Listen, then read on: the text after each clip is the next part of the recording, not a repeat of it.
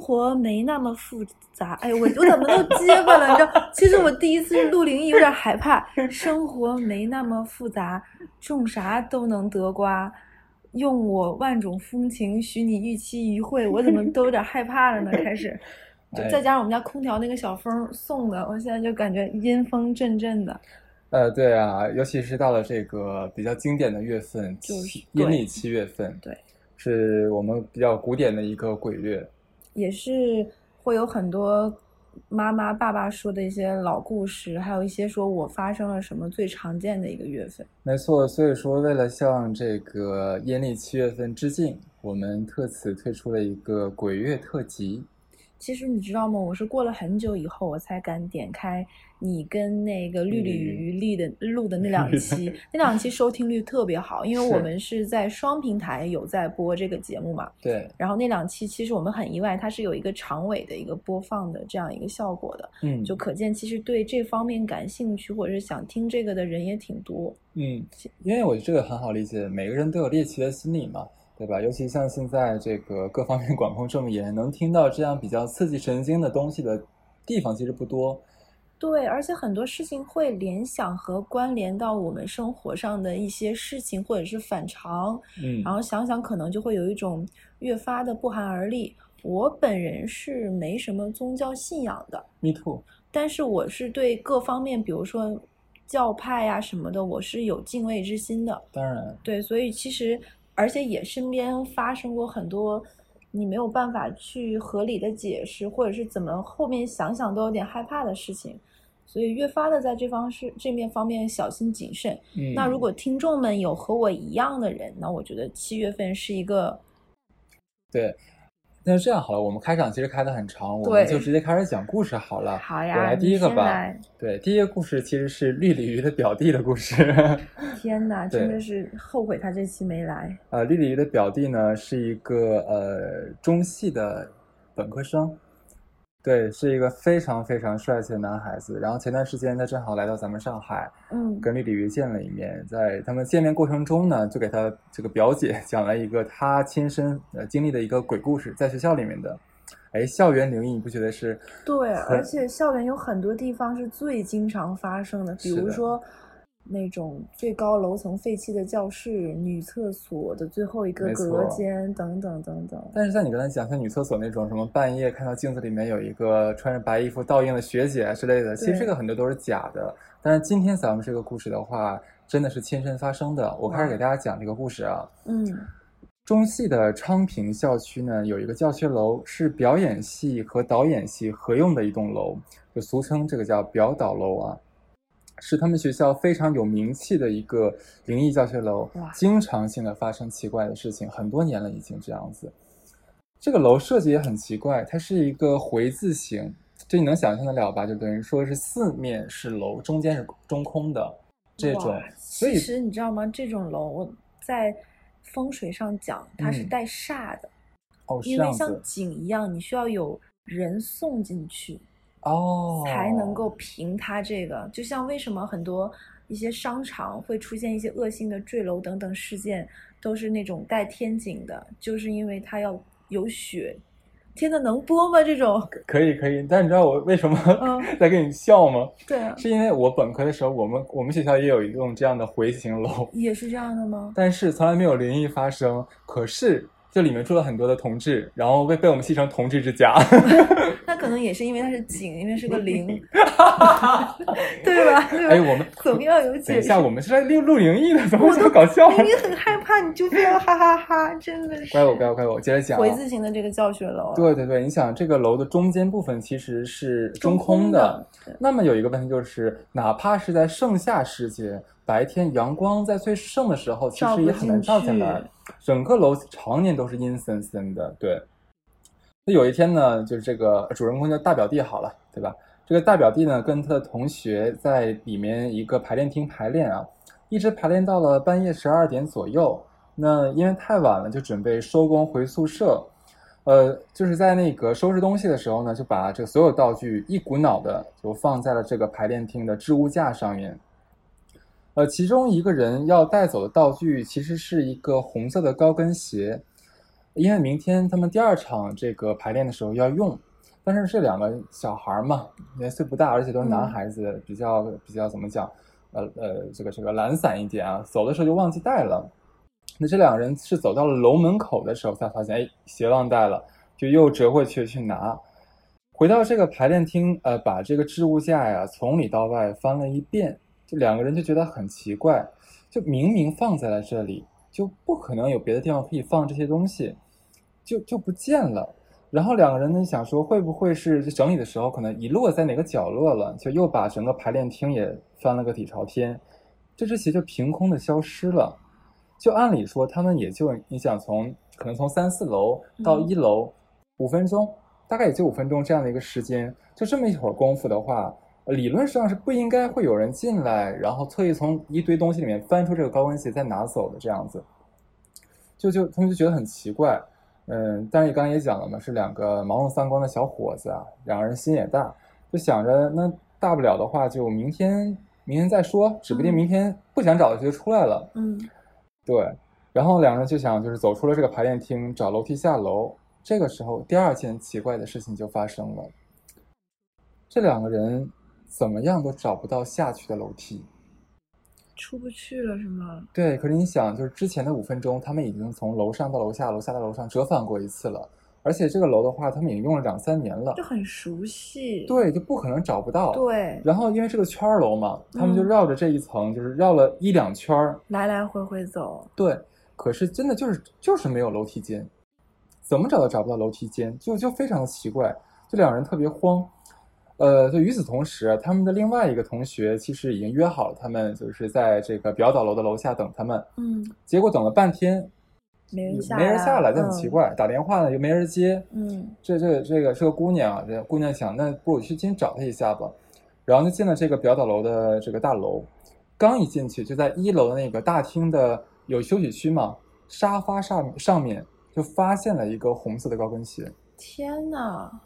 这个女孩因为不知道前因后果，就觉得，哎，就这个落这儿了什么对，的？这死这不是嗯我们这个我们班要用的那个嗯道具吗？这谁怎么随便随便扔扔到这个一楼去了呢？嗯她就挺挺挺奇怪的，就把这鞋收走了。嗯就接着继续往楼上走，就去找这两个人，就走到了最楼上，碰到他们俩了。然后他俩就赶紧说：“天呐，幸亏你来了！就我们俩已经在这楼上转了十几分钟了，就根本找找不到楼梯。”然后这女孩很奇怪说：“不可能！那你看我这不上来，这不就是楼梯吗？”说：“你在你上来之前的话，这就是这地这方一没块有儿楼梯，是没有楼梯的。”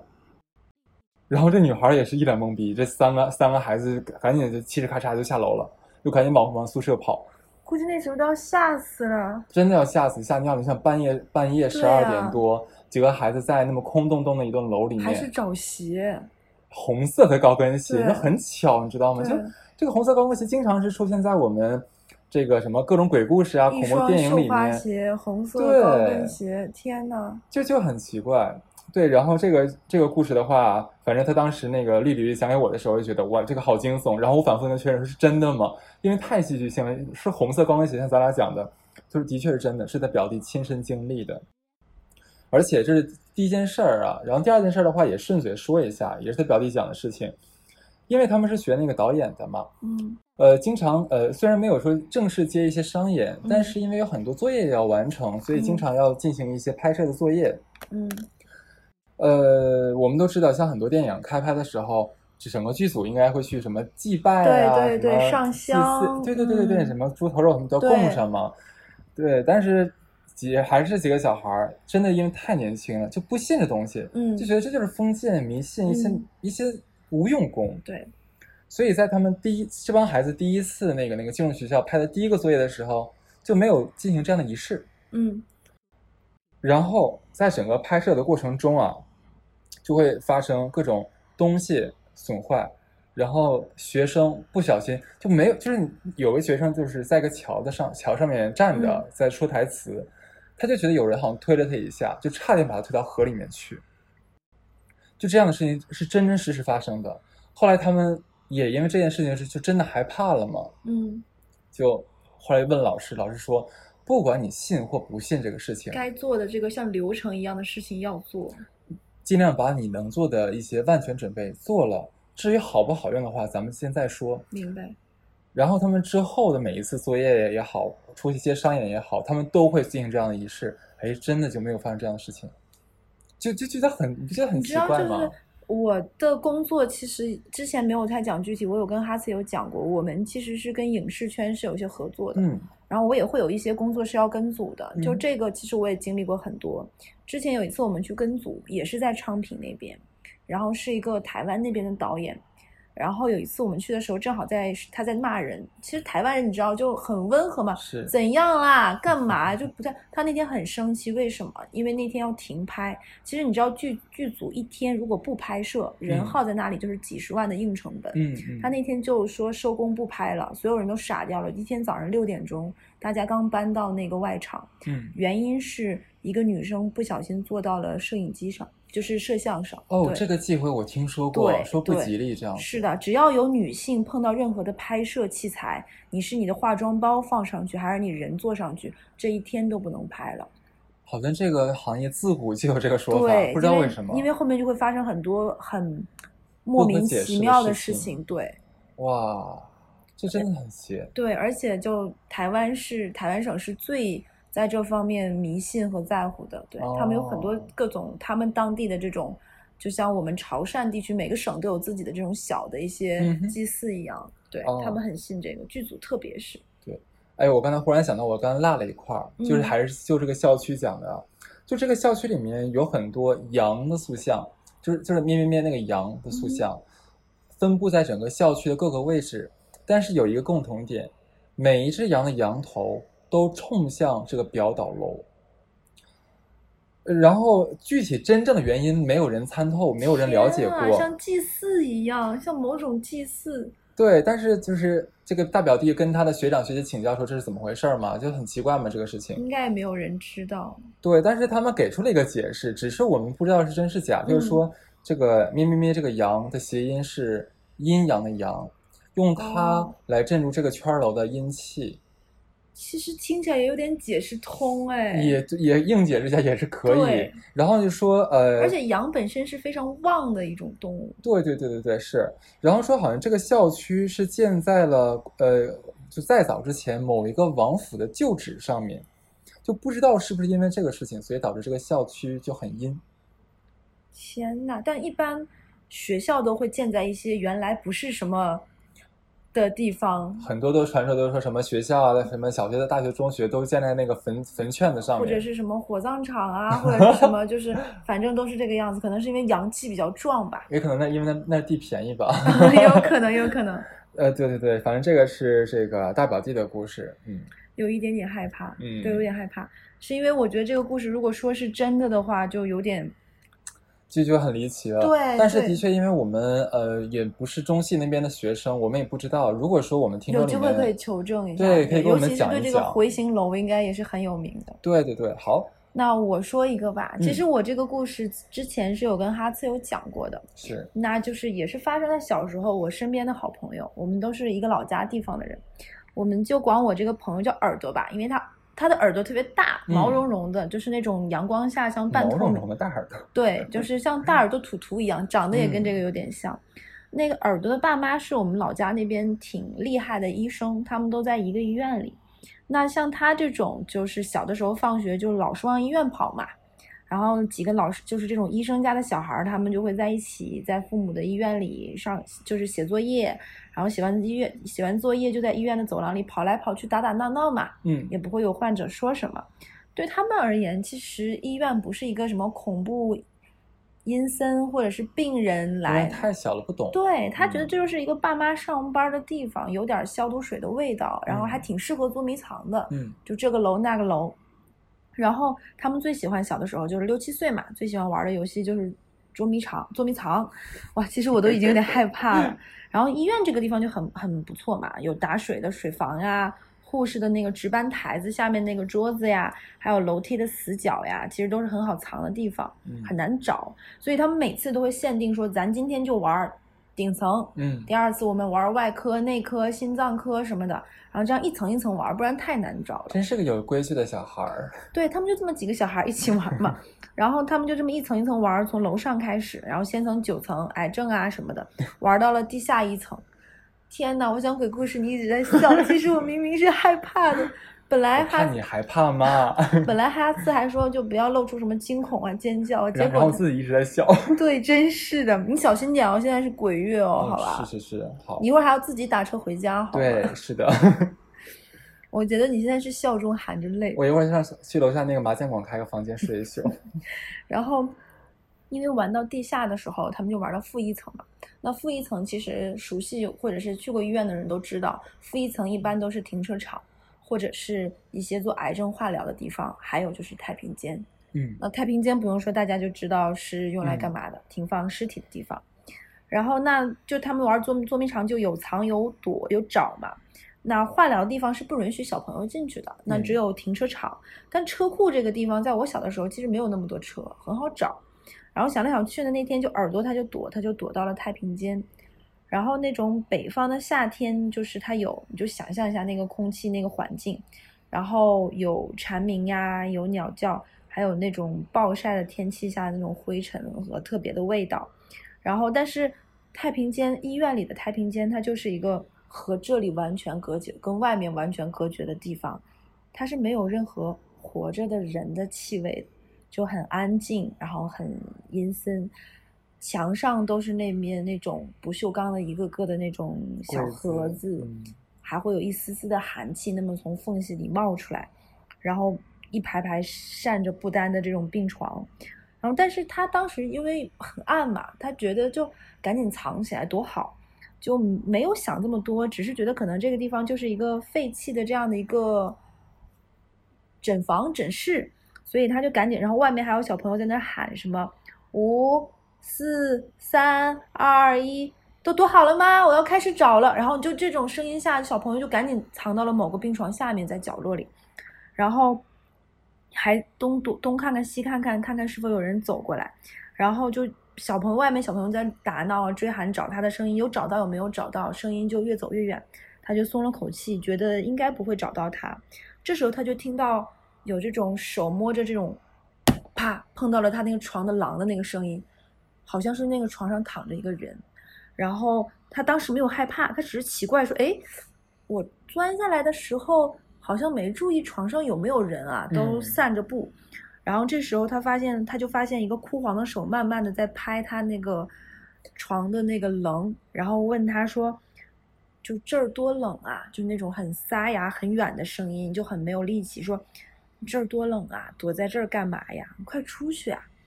然后就外面还有，就他说话的声音和外面别的好朋友在呼喊他的那个声音说：“耳朵你哪儿呢？耳朵你哪儿呢？”好像就离得很远。嗯，然后他就现在耳朵想起来，就就感觉是阴和阳两个不同的地方的，他好像正好就站在那个交界的地方，但但是他还小，他还没有觉得。然后当时耳朵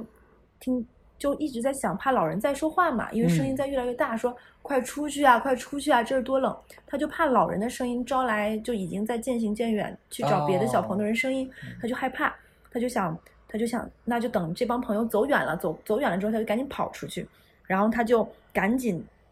往外跑，一咕噜的就从床里追出来，他都没有敢回头看一眼，因为他着急嘛，怕被小朋友。然后后来他关上太平间的那个一刹那，他觉得那个关的不是门，他哆嗦了一下，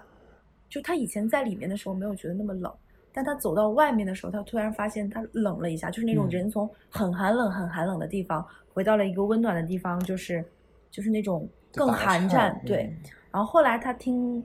家里人说，就听说他们玩捉迷藏躲到了太平间，就很生气。然后恰好那天有一个老人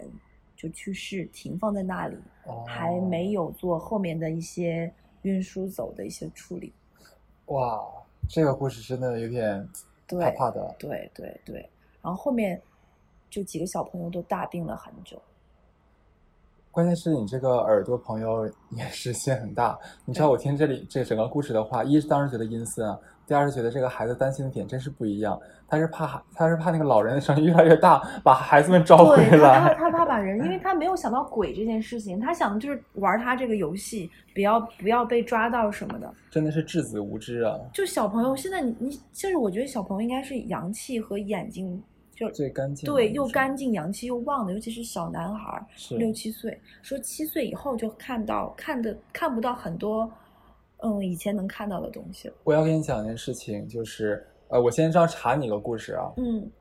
那你说到这个小孩儿，能就是听到了等于说逝去的人跟他的对话，对话对，我亲身是没有听到过，也没有对话过，但是我见过。是的，我小的时候，天呐，那见到不比听到更害怕哦但是我见的是我吗妈 妈，很奇怪，是我很小的时候，那个时候因为我家非常非常的小，是我跟父母是住在同一个房间，他们睡在大床，然后床大床的下面就对着一个小床，我在小床嗯睡觉。呃，有一天半夜的时候，呃，因为小的时候我小的时候我胆子很小，不像现在这么什么嗯都不怕这种，就不敢睡觉嘛，也睡不着觉，就蒙在被子里面就露嗯两个眼睛，你知道吗？越害怕越愿意往外看，就不知道什么心理。对，我就一直在看着看着外面，就但到我半插你一下，哎你这种越害怕越往外看的故事，我上次听你那个猫眼儿的故 事一样的道理，嗯还是我吗。还是你，你这毛病从小到大没有改 就是可能上辈子是只猫，好奇心杀不死我。对， 然后就忽然间我就看到，呃，我就是我妈妈爸爸那个床上面就起来个女人，就就从床上就是起来了，因为但是因为整个屋子是漆黑的，呃，月光其实也扫不太进来，因为挂着就是窗个帘。影儿什么的，是吗？对，但是我确信的是，一定是有一个人从上面爬起来，但是还是披肩发，然后那个身形儿与略显丰腴的身材，大概是我娘。然后我你就妈那天在家吗？在家在家在她睡觉，然后我就说妈妈妈妈妈妈，我想我想喊她，因为我想哎她这样醒着的话，对啊跟我呀聊会儿天儿什么的，就没有理我，然后就看着这个人影直接走出了家门。我我就想可能是上厕所吧，结果它是走的吗？是嗯，还是有你也看不出那是走还是飘？这个真的想不起来了，嗯因为只是他反正他移动过去了，就是，我想那等他回来再叫他吧， 我也是非常锲而不舍，但是我大概等到了，真的是等到了下半夜两三点钟，很晚了，我能等两三个小时，你 知道吗？就就没回来。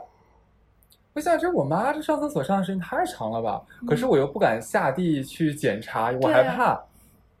然后呢，我就壮着胆子就从那个被子的这头就钻到了被子的另一头，嗯因为那边离我父母的床比较近一点，嗯然后就把头从那边抬起来，就往床上张望，嗯，发现我爸妈都在睡觉，那那刚才出去的是是是是什么？我不知道。然后因为太小了，不不是很懂得体谅别人，当时你应该也懵了吧？呃，就还好，因为我那时候一直觉得是我妈，嗯，所以其实没啊有什么特别害亲怕切的感，觉。对对，对然后第二天的话，按理说我不应该跟我妈讲，因为像我现在长长长大就知道不要吓他们嘛。嗯但是我第二天早上第一时间告诉了我妈，我说妈，你昨天晚上是不是起床出门了？我妈说没有啊，一到一觉睡到天亮。我说我昨天看到你好像从床上起来，然后走出去，一直没回来。但是我又趴过去看你们，我发现你还在睡觉。嗯然后我妈当时就安慰我嘛，就说你可能是看错了吧，因为没有开灯，嗯眼花了也是有可能的。但是我觉得她自己当回事儿了，她把这个事情跟我姥姥讲了。嗯，我姥姥是资资深的佛教居士，天呐，然后就帮他找大师什么的，就看了看，就可能隐约的记得，因为太小了那个时候，就隐约的记得，好像当时的解释是说，类似于说那是我老妈的，就是什么七三魂七魄的其中一嗯个，然后不知道怎么回事，可能是溜溜去，嗯对，然后当时那个人还说，幸亏我多叫了几下，因为我喊了我喊了我妈叫好几声嘛，嗯，不然的话可能我妈妈会有危险，就回不来了是吗？或者说可能就人人家可能就不是很好了这样对，子。神智各方面就是三魂七魄嘛，对，对对对，反正这个是我亲身经历过的一件事情，但是我到现在我不敢确定是不是我眼花还是怎么样，但是我只是我这件事印象很深，我现在已经三十来岁了，我还记得这件事情。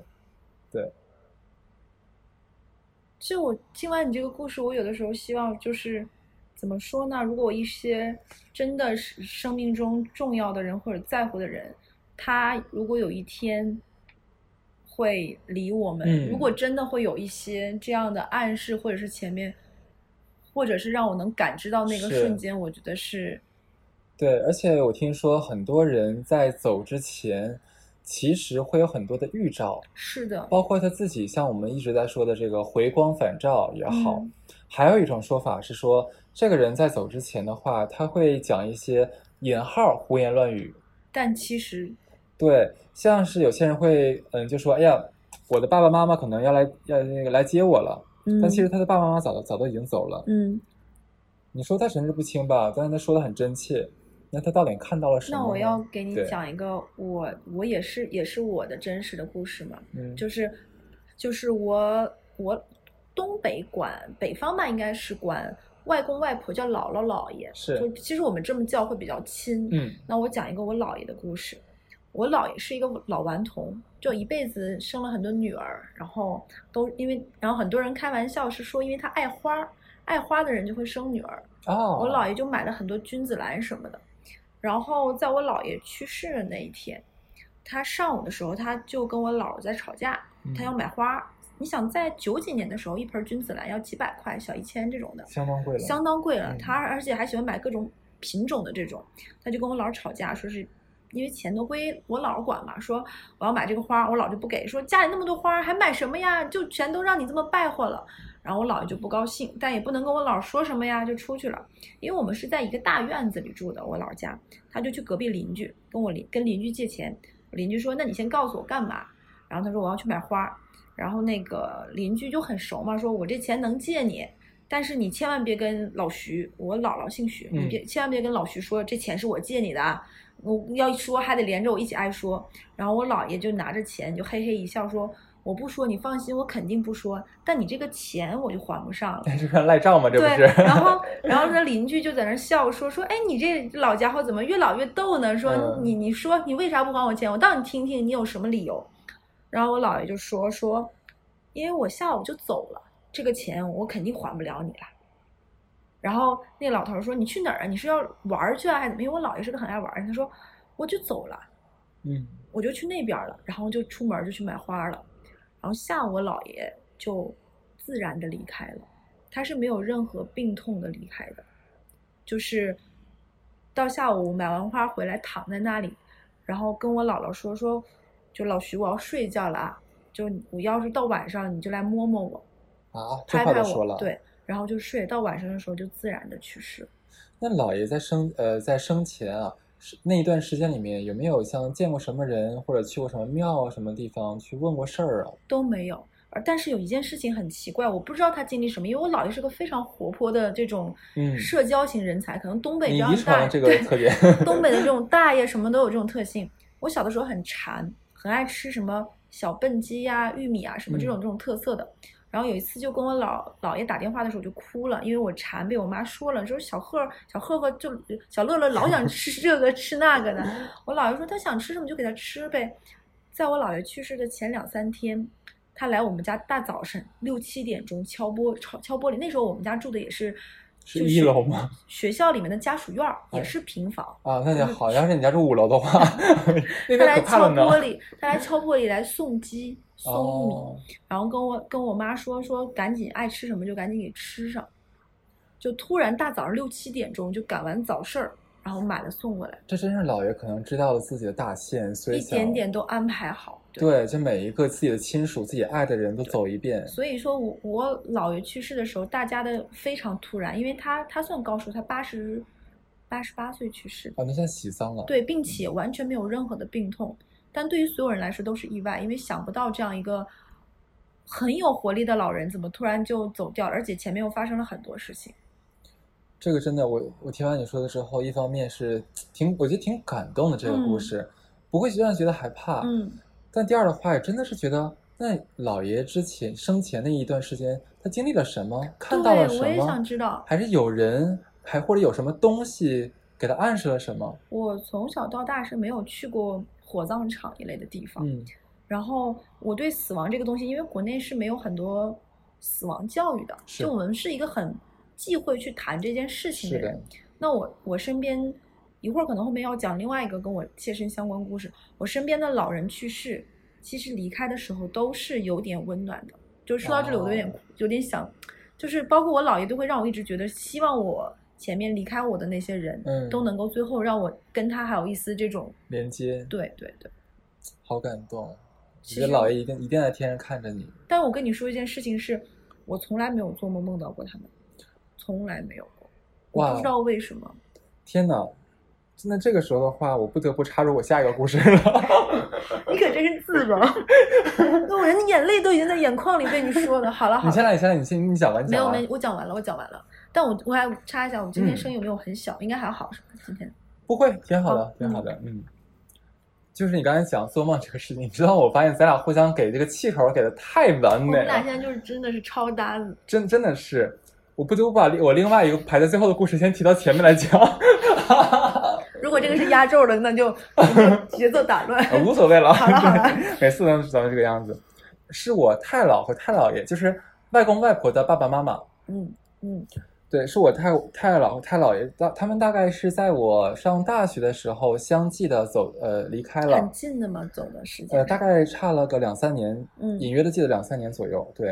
呃，年岁也很大了，我忘记是，反正大概在九十岁的前后。哇，那也是，我们家人都很长寿，就是我们家出过百岁老人，那说明你们家是有长寿这方面的基因的。我我怀疑也是。所以我爸跟我妈打仗的时候，就是我爸一般一般骂我妈比较脏的话的时候，后来骂一骂就骂停说算了，你我肯定活不过你，我肯定我先死。 然后对，这是开玩笑的啊。就是那我太姥太姥爷走的也很也是非常的这个这个圆满一点，八九十岁，嗯也一样是喜丧。他俩走了之后呢，就我们家里的亲亲友都互相聊天的时候说梦见过他们，但是我就很奇怪，因为我从来都没有梦见过他们。我也是，你继续讲。对，是，就我就很奇怪，因为我是我太姥和我太姥爷从我零岁一直抚养到七岁上小学才离开他们很家。亲近，就陪伴很久的人。当然，就是我从我小的时候所有的认知都是他们教给我的，包括说我在七岁上小学之前，我其实说的是山东话。哦，因为谁带你就会说哪个口音。没错，因为他们是胶东半岛那边的人嘛，嗯他们不太会说普通话，嗯因为很老了已经。所以我小的时候在哈尔滨，跟一些小朋友，就大家说哈尔滨话你真，是我格说格山不东入话，对，经常被别人取笑。然后就想说，我跟我太姥太姥爷这么强的一个连接和感情，按理说他们应该最挂念的是我，应该来我的梦就里类似于看一托看梦一下，对，或者是嘱咐是两句。对，哪怕后来看看我，跟我说一下，嗯，都过得不错什么的，也让我嗯有个有个安心嘛。但是就没有，就很奇怪。大大概一晃两三年就过去了，就有一次终于梦到了，终于梦到多了。大的时候？呃，那个时候我应该是在上研究生，对。呃，梦境大概是说我领着他们俩去我们老家那一块儿有个非常有名的一个副食副食商品店，嗯，我们说那个副食就类似于像卤味呀、烟熟熏食制品、一熟样食这个明东白西。可是很奇怪，因为我太姥跟太姥也是佛教徒，嗯他们两个人是忌口了几十年了。就吃素对吗？对，那这个副食店全都是什么猪手、荤香的肠，对但是在梦里面，其实我没有那么多思考的余地，对，就反正他们想吃，我就领着他们去喽。然后最关键的还有一点很奇怪是，这两个人食量其实很小，嗯，可是我带他们去买东西的时候，我们在每一个摊位前都要驻足很久，因为他们每一次在一个摊位里面都要点好多东西。我就大概领他们转了半圈儿的时候，我已经我发现手里的那个塑料袋已经拿啊不拎动动了，，嗯，太多了。我说，哎呀，我说你们俩吃得了这么多吗？我说，我说咱们不是心疼钱啊，是怕你们撑到，而且这个东西没有办法放太久，嗯对会坏的呀。然后他俩他俩就说，哎呀，饿呀，想吃东西很饿呀，大概是这么说啊。我就说行行行，反正咱俩也不是吃不起，就给你买吧。反正就给他买了很多，他俩吃的很高兴。然后我好像在梦里也第一次见到他们两个人吃肉，但是在梦在做梦的过程中，其实我是没觉得这有什么异样的，反倒是我醒来但你之这个梦我后听着都感觉很真实。非常的真实。而且我不知道你是不是，我一般做完梦起来之后，我记不住我做了什么东西，对，我只大有印象，我好像昨天做了一个个梦，片段梦里有谁，但记不住很多细节，完全记不住对，。可是我太姥太姥在我梦里出现从头到尾，我全部都记得住，就面容也是清晰的，是吗？非常清晰。就是我太姥是话比较多，然后我太姥爷是生前啊是那种就是一棒子打不出来一个屁的那种非常老实的老人，在梦里面还是是那个样子。对嗯就这个形象太太太清楚了，而且两个人穿的都是那种，你像当年生前最常穿的那些衣服，就是你能想象吗？因为他俩都是民国时代的人，哎，是清朝民民民国时代人，我想不起来了，就二几年嘛，那就是二二几年、三几年的对吧？好好像还要早，怎么可能？差不多，这个差不多是吗？对我不好意思，文科生啊，就大概穿中山装那类的衣服，对不对？不是，就是我太姥穿的是那个大襟儿那个衣服，就斜襟儿，就斜他襟的们那生种。前也穿这样衣服吗？他们是自己做，他们是少数民族吗？不，我们是汉族人，嗯，因因为他们从关里家过来嘛，就是他们那个习惯就是哦穿那种就是就斜他斜梦里襟的也那穿种的这衣样服。是吗？对，然后我太姥还是小脚，是三寸截那种小脚，然后那蹬着还是那个小小像小马蹄鞋那样那样的东嗯西。对，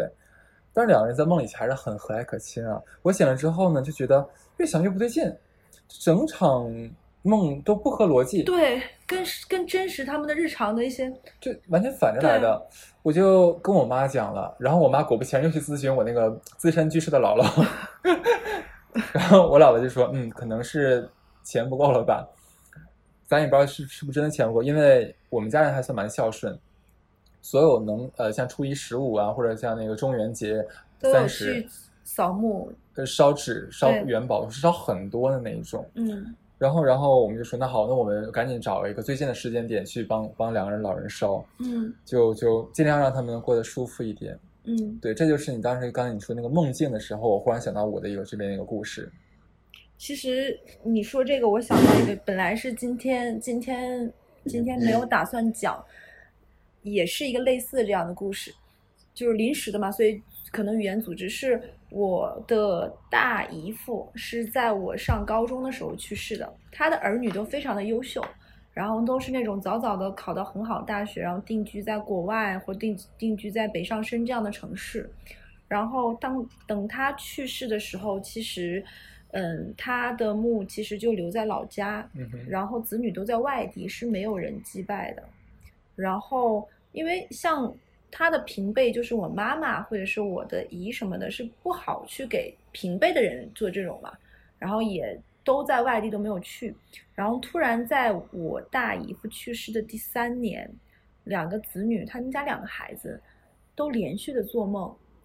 做到做梦是就跟你刚才一样，是很真实的梦，嗯，是我大姨夫找不到回家的路了。哦，就是一直在说，哎，怎么今天就是回不了家？梦里还会跟他吵架，说嗯家不就在哪哪哪条马路上吗？就东北管马路叫街，咱对家不就在那条街上吗？你有什么找不着的？吵了好几次，但这两个人都是那种，就我国所谓的就当代有识知识分子不信这个也没当回事儿，直到连续做了几天，已经影响到正常生活了。嗯，然后就跟家里老人说说，哎，不知道什么事儿，可能也是日有所思夜有所梦，就是三年了。然后家里的长辈就说说，三年要祭拜嘛，就三年也是一个你、你得回来看一看。嗯，然后他们其实从国外或者是从外地很远回来了，因为很久都没回来了嘛，因为妈妈也接走回去了嘛，就是妈妈跟着他们，我大姨跟着他们住，然后等回去的时候才发现，那个在你应该知道，在我们是几年前东北是刮过那种大风的，就那有种飓风，然后有有有然后那个坟被吹坏了。啊，对天哪，坟被吹坏，就是坟一般不都是，就是现在不都，其实北方在很多年前还是有坟地的这种，哪嗯怕是火葬之后还会有这块山的哪一块儿，然后就发现飓风把一些石头的位置挪错了，然后已经哦斜了，然后就。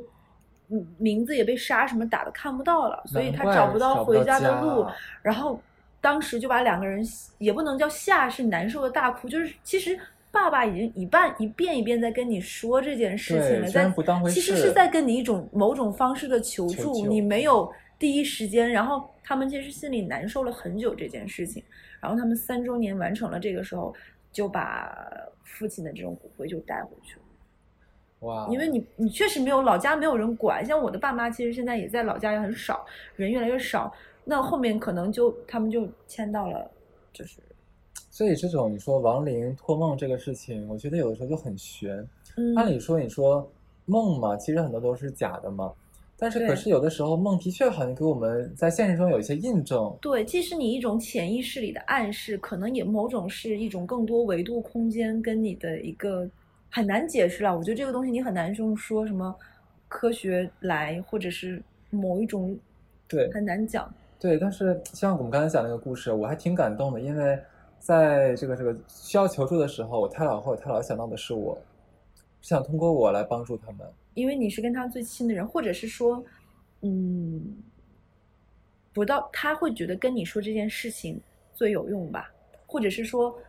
可能你们的理解，或者是你们家那个就是居士的理解，可能不一定是对的，但可能是他想跟你表达倾诉，就最想说的那个人是你。对，而且我也在想说，你说两个老人会不会在下面已经，如果真的按居士的我姥那个说法的话，可能真的是短钱、缺钱缺了很长时间，但不好意思讲，真的没有办法了才来求助于我。我不知道，就是南方或者是更多其他地方的风俗，或者是这方面关关于我们北方管这个东西叫白事儿，是，叫做白事儿。每个地方做白事儿的风俗是不一样的，是烧纸啊、折东西啊。就北方会烧各种奇奇怪怪的，对什么对对房子、楼、动物，或还有者是信用卡， 对很多东嗯西。然后我之前，然后北方是在以前管的不是那么严的时候，每到一些时候，在一些十字路口的地方，就会有很多人用火盆儿去烧，或者是嗯拿轮胎圈子去烧，然后会某某个地方会有一个固定找某位大师算，你在这里烧，你才能对传递给那边的人。对很有可能你们家之前烧了很多，按理说不应该，因为没有哎我们收到每或者是怎么样。就这个事情，就我就觉得挺不应该的，因为呃，我们每一次烧的话，其实都是按照我姥姥的指示，都是按照佛教那个那一套来做的。嗯而且你知道吗？就像我太姥太姥爷他们走的时候，我们真的是办了很空前大的那个仪明白，式，明白，明白。就是我姥姥他们会有一个像呃居士团的，我不知道怎么讲，就是一堆老年人全是信佛的一些嗯居士。当时在那个殡仪馆的时候，因为要瞻仰遗容嘛。嗯呃，其实是一波又一波的，可能假如说十点到十一点是一家人，然后十一点到十二点一家嗯人，到我们家这这这波的时候，哇塞，你就看啊，我们整个外面这个殡仪馆外面是那个马路被我们家全都占齐了，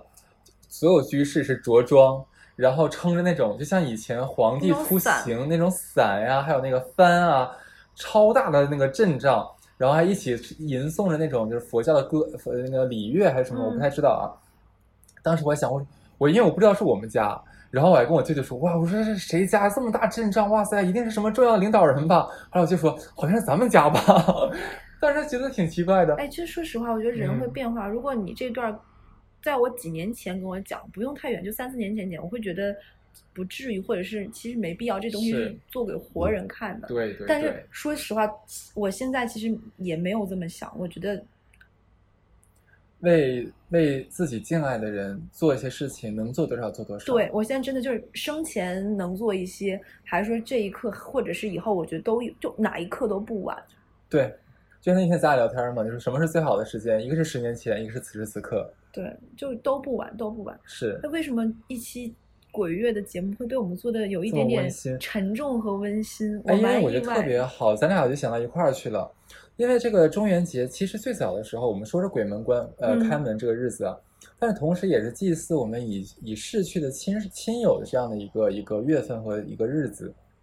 我们愿意在这一期的时候，来分享一些我们自己或者说我们身边人的一些呃跟我们已逝的亲爱的人的一些些故纽事。带，对对对，我们，所以我在最开这档节目最开头说，我们要拿这期节目来向这个月致敬。对，就我不知道为什么我跟你做这一期的时候，我突然觉得我们这一期的感觉有一点点像，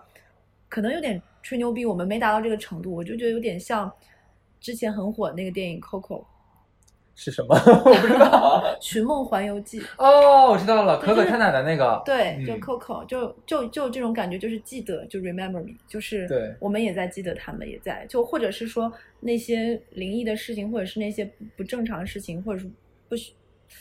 没有办法描述，是我真的是在思念他们吧。而且包括说，呃，我们这些亲人的逝去，即使说他在我梦里出现了，哪怕是有一天我在家里面再看到他们了，其实我觉得我不会我害害怕，对，我会可能我会可能会哭出来，太感动了，我又见到他了。会很惊喜。对我真的太想握住他们的手聊一聊，你们过得怎么样？你还好吗？我这几年什么样，你知道吗？就在你没在的那个时候我，很惨，对，我会，我会，我会想说，见到老人跟他说，就我这几年过得真不好，就是对我想这样。啊，嗯，哇，不行，要哭出来了我。也我也有一点点，为什么我们会做这期做成这 样？那我让我来想一个开心点的事，啊不不不不不是开心点的事，呸呸呸的啦！但这个是真真挺开心的，这个是我做了一件缺德的 事情。 好好要缓一缓眼泪了。是的，你可以缓一下，然后我来讲啊。我小的时候做了一件损事儿， 我借这借这个节目做得来还忏少吗悔？ 这个事真的很很损，可能给给另外一个人造成一辈子的阴影。天哪！我不知道这个人会不会在另外的节目里面讲这个故事，但是我要在我的故节目里面讲。如果这个人听不幸听到了我们这个故事的话，你可以留言骂我，没有关系，我愿意接受的。是讲我小的时候扮鬼吓人的事情，但真是的很讨厌哎。是但是就觉得很好玩。小那的个时候真的是小多大？嗯，小学 最顽皮、最顽劣的时候，就小的时候我自己一个人在家嘛，然后我爸妈就很怕我乱跑，嗯经常会把我反锁在家里面。然后呢，又不让我，又不给我买电脑，又不给我买游戏机，就怕我干玩学坏，而且就是干玩自己，你知道 吗？对，然后就很惨嘛，我就真的很无聊，我就找了一个发泄的出口，我就会经常趴在猫眼， 趴在我们家大门的猫眼上面往外面看。你跟猫眼真的是有太多故事。今天过生日送我猫眼，然后， 然后，哎，你上一期我们说那个 MC 好物推荐的时候，我不也推荐了一个猫眼 眼？，对，我就你就是天猫小精灵，你知是道的吗？ 呢。然后就就，而且我那个我家那个门很有意思啊，是有一个猫眼，同时还有换气口，小很小的换气口，那个就是有还带个小拉门，我知道，我就可以知给道，你拉我们开家那一小时候也种是这样的门。对，然后有一天我正在看外面的时候呢，就看到一个小哥，那个时候没有没有外卖了，应该我想不起来，应该是送送信或者送牛奶的小小哥，送报、送信、送牛奶，是他在上楼的时候经过我家这层楼，我就忽然间这个坏一肚子坏水就涌上了心头，想捉弄他一下，就偷偷的把我们家那个小换气口拉开一点点，然后对着外面说：“你钥匙掉了。”这个小哥就立刻站住了，就就四下打就是张望，就想看一下哪里发出声音。天啊然后就问说谁啊？谁说的？啊我当然不会吱声了，我躲在门后就是憋不住的想笑。然后这个小哥可能觉得说，哎，可能听错了吧，就继续往上走。等他在楼上已经送完东西，再往下楼的时候，想说，哎，不行，好像没有吓到他，我不如我再来一次好了。我就又说了一次，你钥匙掉了呀。然后这个小哥就立刻，你就感觉他整个人就麻掉了，应该是汗毛都立起来就了。东北话叫麻爪了，整个人嗯就，然后就立刻就还是四下打量，然后包括到他会走到我的门前往里面看，但是但是我已经躲开了嘛，他即使往里面看的话也看看不不到嘛我，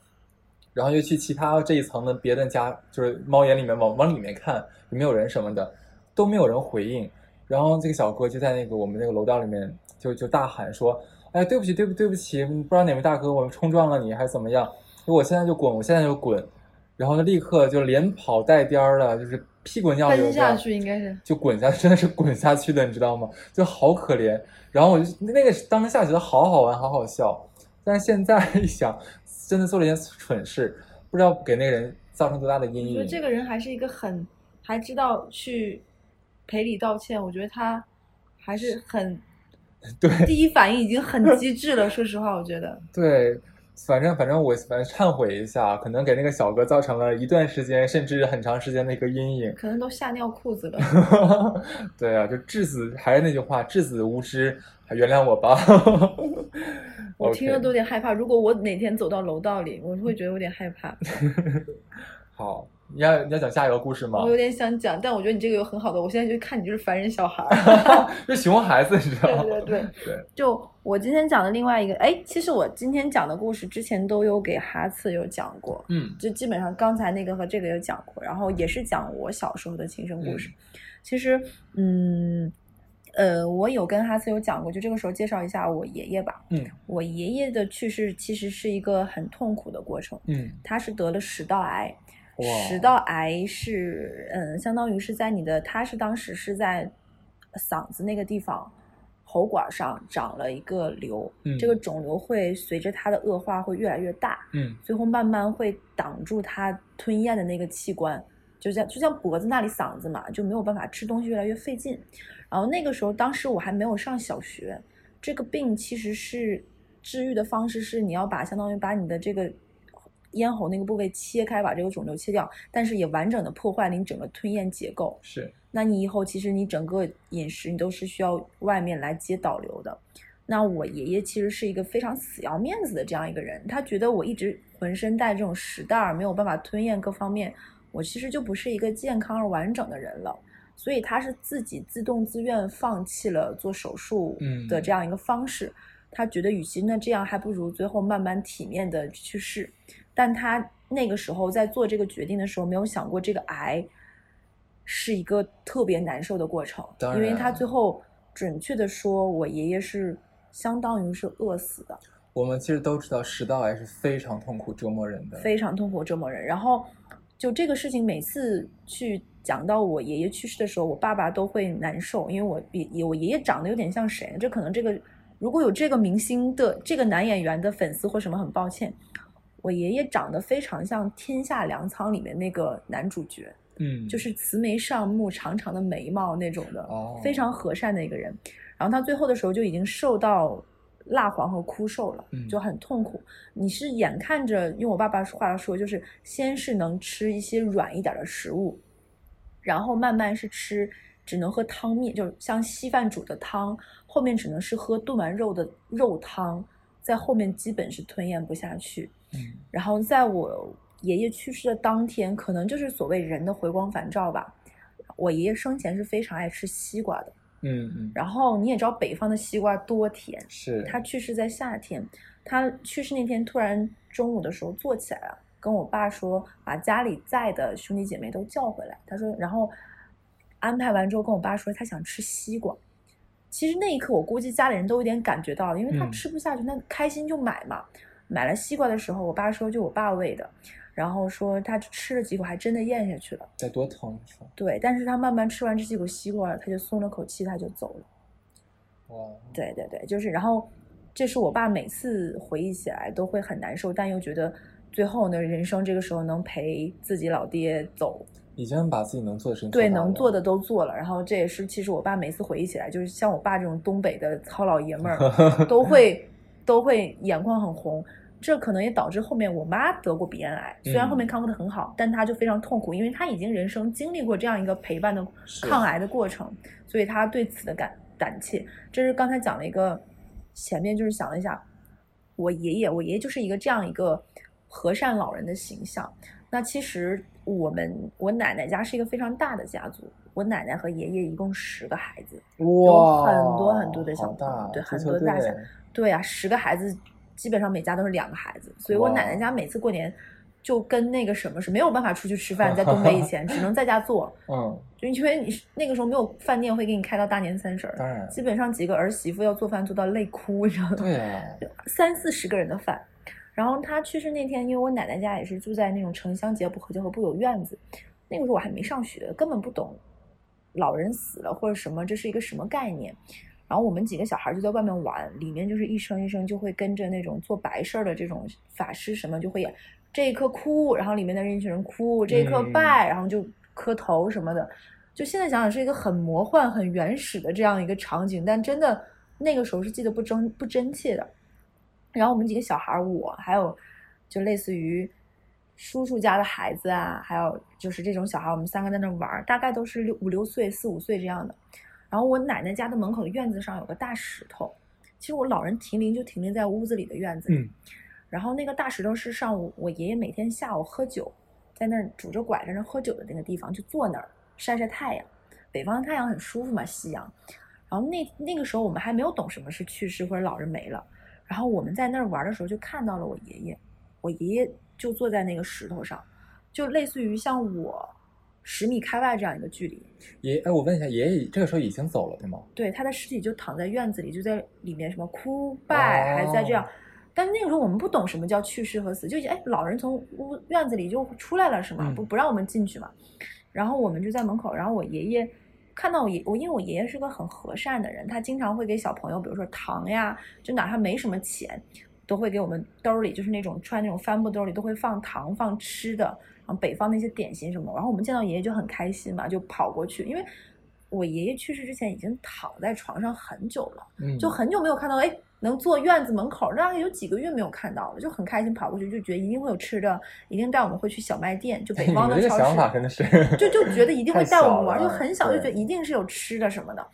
然后往过跑，但你知道就十米左右距离我们就跑不过去，然后我爷爷就招手就不让我们过去，说院子里起风了，你们快回去。啊，还说这句话，对，，然后起风，然后我们就迷眼睛了，嗯，然后就很着急，很想过去，就过不去。等我们再睁开几个小孩睁开眼睛的时候，就没有再看到我爷爷了。哇，然后当时我们就觉得有点冷，就往院子里回去的时候，就跟爸妈说说，哎，就各自跑到各自爸妈身边，就说，哎，爷爷就在外面，怎么怎么样，跟我们说天冷回来，我们就回来，想再套件衣服再出去玩儿。然后家长们就说哪个爷爷，因为就懵了，懵了，是不是哪个嗯爷爷？我们就说就是爷爷呀、爷对是，嗯然后就哪还能哪个爷爷就跟我们说，然后就描述他穿的衣服，他穿的那件衣服就是他走那天穿的衣服。哦，然后我们看到了他，然后几个小孩子都看到了，然后爸爸妈妈就吓坏了，就赶紧把我们送到屋子里啊什么什么的。然后当天晚上几个小朋友都高烧，就烧到上吐下泻，嗯，然后就会有老人觉得会说什么拍打，说什么说啊你走就走，别吓唬小孩儿怎么。嗯但我们几个小朋友心里没觉得那是吓唬我们，因为我爷爷是个非常疼爱小朋友的人，他可能就是在这样的一个弥留，或者是也不能叫弥留，就是这样一个人，就是走走要走没走之想前的看一话看这再种看小看家朋里，友，因为我们是最嗯。小的几个小孩儿，他可能就是看一看，看看院子里，就是这哪知道你们几个那么欠，还要过去？ 就是要过去，然后他就走了。就是后面我有想过，其实就是我跟你说的，如果每一个和我们离开的人，因为我到现在还没有学会怎么送别，或者是我要怎么离开。嗯，那如果每一个离开我的人，我珍惜的人走之前，都会有一段这么跟我单独的告别，嗯其实我觉得我会觉得很棒，但是可能没有这种机 会吧。不会的，至少我会送你的。真的吗？但我相信你这当然话是真的，就好，我送完你我再走好，王八蛋，就一定是我先走。我怕你一个人活着孤好，单那我我啊。希望这样，我希望是别人送走我，而不是我送走大家。好哇，真的，这 这一这期是好做的感很动，很难受。我都没有想到，因为其实我们之前就是把把所有的故事也整理成稿子了嘛， 对，但是我其实已经看过一遍，但是没有想到讲的时候还是会这么动容。但我跟你说一个事情，其嗯实是、我之前听说过一种说法，是我之前有一段时间状态不太好，别人就会跟我说一些各种方式来解，其中是某一个人跟我说，他说如果你做梦梦从来没有梦到过一个老人，然后很久很久之后，你有一天梦到了他，嗯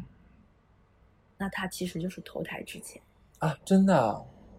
就是他真的哇哦永远的跟你告别了。哎呦天，你这么说我真的要哭了。对， 就是他就真的要离开你了。哎呦，就我刚才，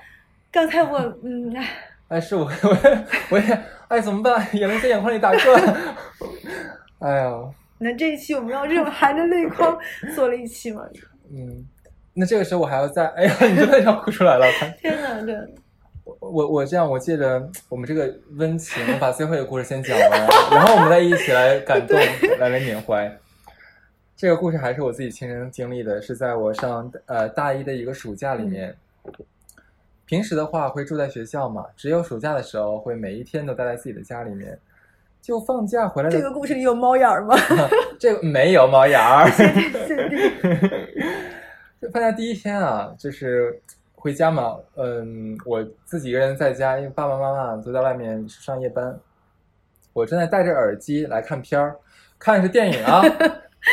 就就好我了当好啊时总了能听到好像是有人在呕吐，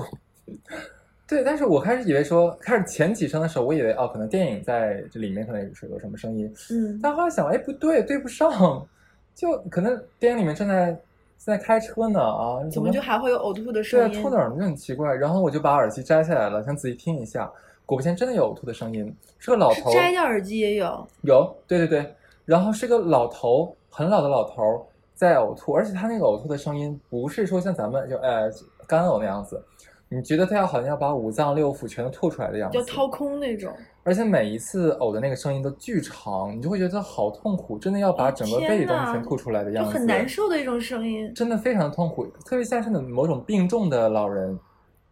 这个这个呕吐的声音啊。然后我其实就就很奇怪，因为这个声音持续了有半个多小时，就正常的话，你有多少东西能吐半个多小时呢？嗯，我们你说喝酒喝大了，你吐个十五十分钟顶多了吧？你其实再难受的话，你吐半小时的话，人都受不了废呀。了。对啊，就就很就很奇怪，就哎呀，就就觉就觉得，嗯，可能我当时想，可能是哪一家老人生病了，嗯，我也没放在心上。结果同样的事情，几乎在之后的每一天晚上都发生，每一天，而且大概都是在晚上十一点多左右这个时间，你就觉得很奇怪，为什么你你即使是有病的病人的话，那为什么每天挑挑固定的时间呕吐呢？这让我就觉得很奇怪。不能理解，对。然后我就把这个事情跟我妈说了，然后我我我我妈我问我妈你有没有听到，我妈就说她睡觉睡得早没听到，然后第二结果第二天，呃那个那个我说妈你就今天不要上夜班，你跟我在家你听一下，然后那一天就啥声音都没有，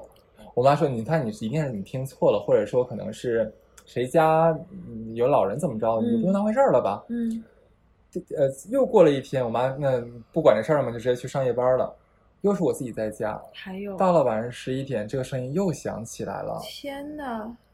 嗯，还是持续半个小时。然后大概吐，她开始吐的时候，我想不行，我一定要跟我妈证明我没有撒谎。我就给我妈打电话，我说妈，你回来又开始吐了。我说你听一下，因为我妈妈工作的地方，因为我们家有自己自己的这个这个这个生意嘛，其实离我家很近。我妈回来的话，里里里外外十分钟不到。嗯，就在我妈开我们家门锁的时候，那个声音戛 然而止。然后我妈现在说：“你看没有声啊。”我说：“啊，我说这不对啊我！”觉得明明是很吓人的事情，自己要被气炸了。那我真的要被气死了，你知道吗？要搞我们这不是？就就就就觉得很奇怪。反正这个声音好像最后只有我一个人能听得到，就没有人能听得到。